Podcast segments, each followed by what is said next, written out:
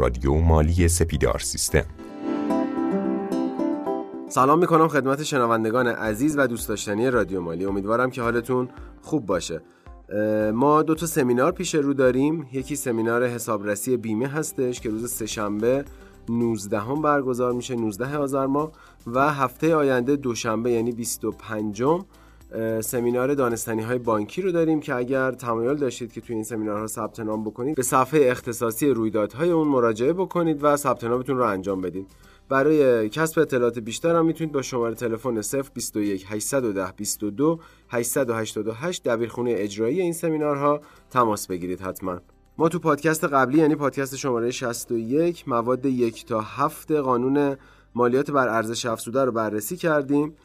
در آخر رسیدیم به ابهاماتی که توی موضوع مناطق ویژه و آزاد مطرح شده بود و خواستیم که اون بخشنامه ها رو بررسی بکنیم. در خدمت جناب آقای رستگار هستیم. استاد سلام. سلام و عرض ادب دارم خدمت شما. امیدوارم مثل همیشه حالتون عالی باشه. با قسمت دوم ارزش افزوده در خدمتتون هستیم. چون مبحث مناطق آزاد و ویژه خیلی مفصله، خیلی ابهامات داره، خیلی داستان‌ها داره، ترجیح دادیم که توی پادکست جداگونه اصلا براتون صحبت بکنیم، چون من دیدم که خیلی سوالا در ارتباط با این موضوع بود و امیدوارم که بتونیم با مطالبی که تو این جلسه میگیم تمام ابهامات شما رو برطرف بکنیم. خب قبل از اینکه وارد این موضوع بشیم باید بگم که ما تو قسمت قبلی سوالی رو مطرح کردیم با عنوان صدور فاکتور برای عرضه به خود، که حالا دوستانی که دنبال کرده باشن احتمالاً با این سوال آشنا هستن. تعدادی پاسخ سمت ما اومد و حالا ما باید برنده رو اعلام بکنیم. اگر میشه پاسخ این سوال رو برای دوستان بگید. خب جواب بله هستش. ببینید کلا ماده نوزده ارزش افزوده که بهش نرسیدیم هنوز و توی پادکست سوم ارزش افزوده دربارش صحبت میکنیم، میگه در هر مورد که مؤدی بخواد ارزش افزوده لحاظ بکنه بعد فاکتور صادر بشه. پس رفرنس ما شد ماده نوزده و جواب بله هستش. خب بسیار عالی، بریم سراغ ادامه بحثم. خب آقا ببین، کلا ارزش افزوده مناطق آزاد و ویژه توی بخشنامه ها احصا شده، تو بخشنامه ها اومده. پس من این چند تا بخشنامه که خدمتتون عرض میکنم اگه خوب گوش بکنید کامل میتونید این رو اجرا بکنید. میتونیم بگیم شاید اولین و مهمترین بخشنامه ارزش افزوده بخشنامه پنجاه و چهار هزار و چهارصد و نه هست، بیست و شش ماه سال هشتاد و هشت. عنوانش چگونگی اجرای مالیات بر ارزش افزوده و عوارض مربوطه در رابطه با مناطق آزاد و ویژه. خب اگر دقت بکنید می‌بینید که یک سال پس از تصویب ارزش افزوده این بخشنامه اومد و سه تا بند داره. سه تا بند خیلی جالب داره. میگه یک، مبادلات کالا و خدمات فیما بین اشخاص و فعالان اقتصادی مقیم در مناطق آزاد و ویژه در داخل محدوده مناطق یاد شده مشمول مالیات و عوارض موضوع قانون یاد شده نمی باشد. آقا نکته اول و خیلی مهم میگه اگر دو نفر داخل منطقه آزاد باشن یا مناطق ویژه باشن و فیما بینشون خرید و فروشی اتفاق بیفته مشمول ارزش افزوده نیست. اگر توی کیش فاکتور صادر کنه برای تهران مشموله ها. دو، میگه صادرات کالاها و خدمات از مثلا منطقه کیش به مثلا ترکیه و همچنین واردات کالا مثلا از آلمان به چابهار، میگه در این حالت هم دوباره موضوعیت نداره ارزش افزوده. مثلا از کیش بره ترکیه دوباره، چون چون قانونگذار فرض رو بر این گذاشت که کیش جزء مناطق کشور محسوب نمیشه، از منطقه آزاد کیش اگه بره مثلا ترکیه بازم مشمول نیست. و بند سوم این بخشنامه، واردات کالا و خدمات از مناطق یاد شده مثلا از کیش به قلمرو گمرکی کشور مشمول پرداخت مالیات و عوارض می باشد که مثالش قبلا گفتم، از کیش بیا تهران خدمت شما عرض شود که این مشمول ارزش افزوده هست. خب آقا از ما میپرسن که آقا کدوم مناطق دقیقا مناطق آزادن؟ ببین توی سایت رسمی شورای عالی مناطق آزاد free zones آخرش اس داره دات آی آر اومده گفته هشت تا منطقه آزاد ما الان داریم که شامل ایناست: چابهار، قشم، کیش، اروند، انزلی، ارس، ماکو و جدیداً هم فرودگاه امام خمینی یه قسمتش منطقه آزاد شده، شهر فرودگاه امام خمینی.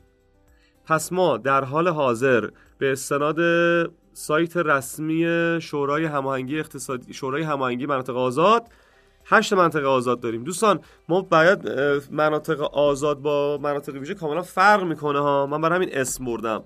ما انواع اقسام مناطق ویژه داریم، تعدادشون هم خیلی زیاده، ولی مناطق آزاد ما الان هشت تا فقط داریم که لیستش هم خدمتتون عرض کردم، که البته مناطق ویژه و آزاد تفاوتی تو بحث مالیات و ارزش افزوده ندارن، جوری که من متوجه شد.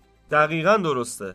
منتها این تفاوت رو من بیشتر به این خاطر گفتم که توی قانون مالیات مستقیم از ما خیلی سوال می‌پرسن. البته توی یک پادکست که فکر نکنم، تو چند تا پادکست در ارتباط با معافیت‌های مناطق ویژه و آزاد توی قانون مالیات مستقیم حتما صحبت می‌کنیم. خب پس این از لیست مناطق آزاد. اما بریم سراغ بخشنامه دوم. یه بخشنامه ای اومد دویست نود و چهار چهل و هفت مورخ ده پنج سال نود و چهار. عنوان بخشنامه رو نگاه کنید: رفع ابهامات نحوه اجرای مقررات بخشنامه پنجاه و چهار چهارصد و نه. یعنی یه بخشنامه سازمان صادر کرد، بعد از چندین سال اومد بخشنامه قبلی رو رفع ابهام کرد. چون خیلی مهمه این یتکر گوش کنید، من از رو میخونم بعد تفسیرش میکنیم، خیلی بخشنامه جالبی هستن. میگه از آنجایی که اشخاص مقیم مناطق مذکور که به عرضه کالا یا ارائه خدمت موضوع این قانون در محدوده مناطق مذکور مبادرت مینمایند در زمره مؤدیان مشمول ثبت نام و اجرای این قانون محسوب نشده و در خصوص اجرای مقررات این قانون از جمله مطالبه و وصول مالیات و عوارض از خریداران در محدوده مناطق آزاد و ویژه تکلیفی برای آنها پیش بینی نگردیده. جالبه. بنابراین فعالان اقتصادی مقیم مناطق مذکور در مواقع عرضه کالا یا ارائه خدمت در داخل محدوده مناطق، اینجا رو خوب گوش کن، صرف نظر از محل اقامت خریدار تکلیفی در خصوص مطالبه و وصول مالیات و عوارض نخواهند داشت. احتمالاً داری تعجب میکنید الان، ولی دقیقاً این بخشنامه هست و همین الان هم کاربردیه. یعنی چی؟ یه شرکت توی کیشه. خب یه... مگه ما نگفتیم از کیش به تهران فاکتور بشه مشموله؟ حالا همین تهرانیه بره کیش خرید کنه، غیر مشموله. دیدی چی شد؟ پس گفت صرف نظر از محل اقامت خریدار، یعنی اون که تو کیشه داره فاکتور میکنه دیگه نمیپرسه آقا تو از کجا اومدی داری خرید میکنی. گرفتی؟ پس این مورد برای کی خوبه؟ برای اون که تو کیشه.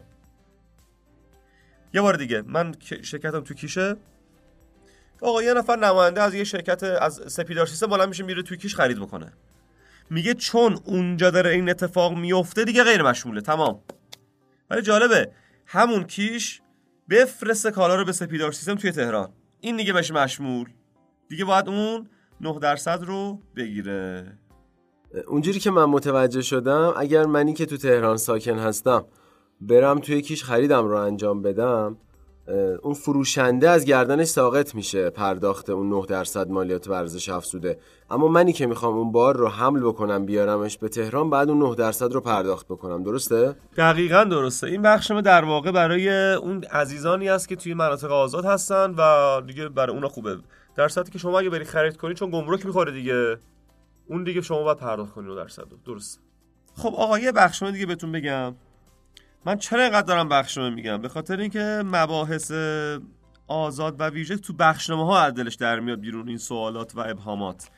بخشنامه دویست نود و سه بیست و نه مورخ پنج سه سال نود و سه دو تا بند داره. بند اولش میگه که دیوان عدالت اداری یک رأی صادر کرد، یک دادنامه صادر کرد ششصد و دوازده ششصد و نوزده چهار نه نود و دو که این بخش رو در اجرای اون رأی صادر شده. میگه فعالیت در محدوده مناطق آزاد و ویژه با اقامت اشخاص در مناطق مذکور ملازمه داشته و این اقامت منصرف از اقامت موضوع ماده پانصد و نود قانون تجارت اعلام شده است. بنابراین، حالا بنابراینش مهمه، قبلیاش مهم نیست، کلیه اشخاص حقیقی و حقوقی که در منطقه با اخذ مجوز از مراجع ذی‌صلاح به فعالیت مبادرت می‌نمایند موقعی محسوب می‌گردند و بنابر اختیار حاصل از ماده سیزده قانون شگون اداره مناطق آزاد اینها نباید ارزش افزوده بگیرن. آقا ما در ارتباط با اقامت دو تا ماده داریم خیلی مهمه. اقامتگاه اشخاص حقوقی میشه ماده پانصد و نود قانون تجارت، اقامتگاه اشخاص حقیقی میشه ماده هزار و دو قانون مدنی.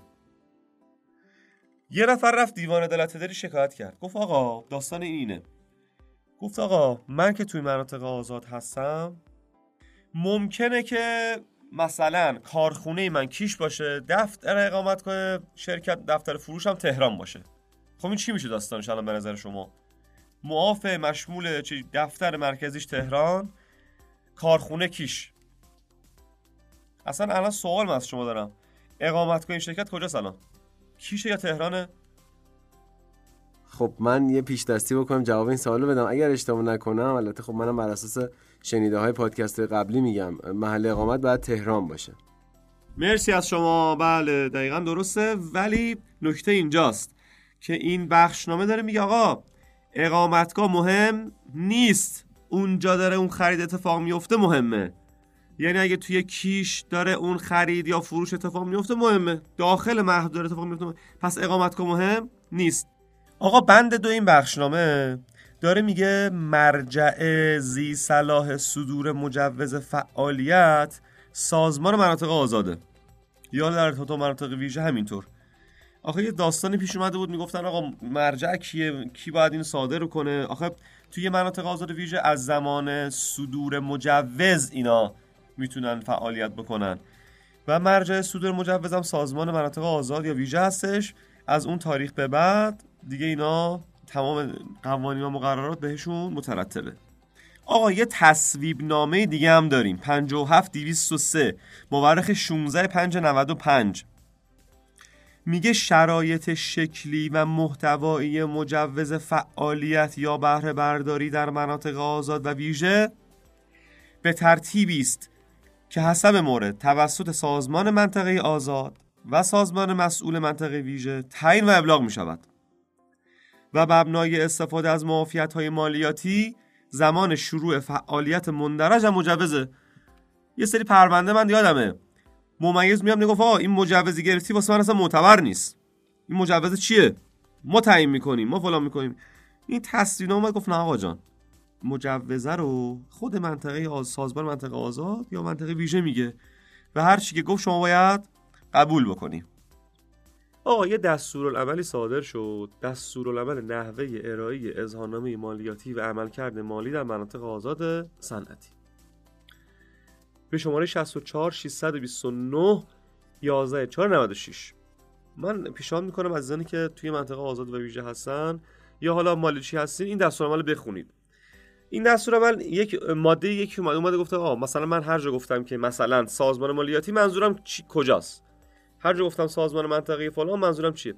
یه بند خی داره این ماده یک. این بند خی چی میگه؟ میاد اطلاعات عملکرد مالی رو تعریف میکنه که جلوتر مثلا گفته هر کی اطلاعات عملکرد مالی رو به سازمان تقدیم نکنه معافیت نداره. اطلاعات عملکرد مالی رو چی تعریف کرده بود؟ رویدادهای مالی شامل دفاتر، اسناد، مدارک، ترازنامه، حساب سروزیان، فهرست معاملات و حقوق پرداختی به کارکنان. یه ذره نگاه کنیم می‌بینیم که داستان داره توش. یعنی اگر یه نفر فهرست معاملاتش رو رد نکنه معافیت بهش تعلق نمیگیره مطابق این دستورالعمل. یه نفر بالاش رفت دیوان عدالت اداری گفت آقا جان این فهرست معاملات و حقوق پرداختی از این تعریف باید حذف بشه.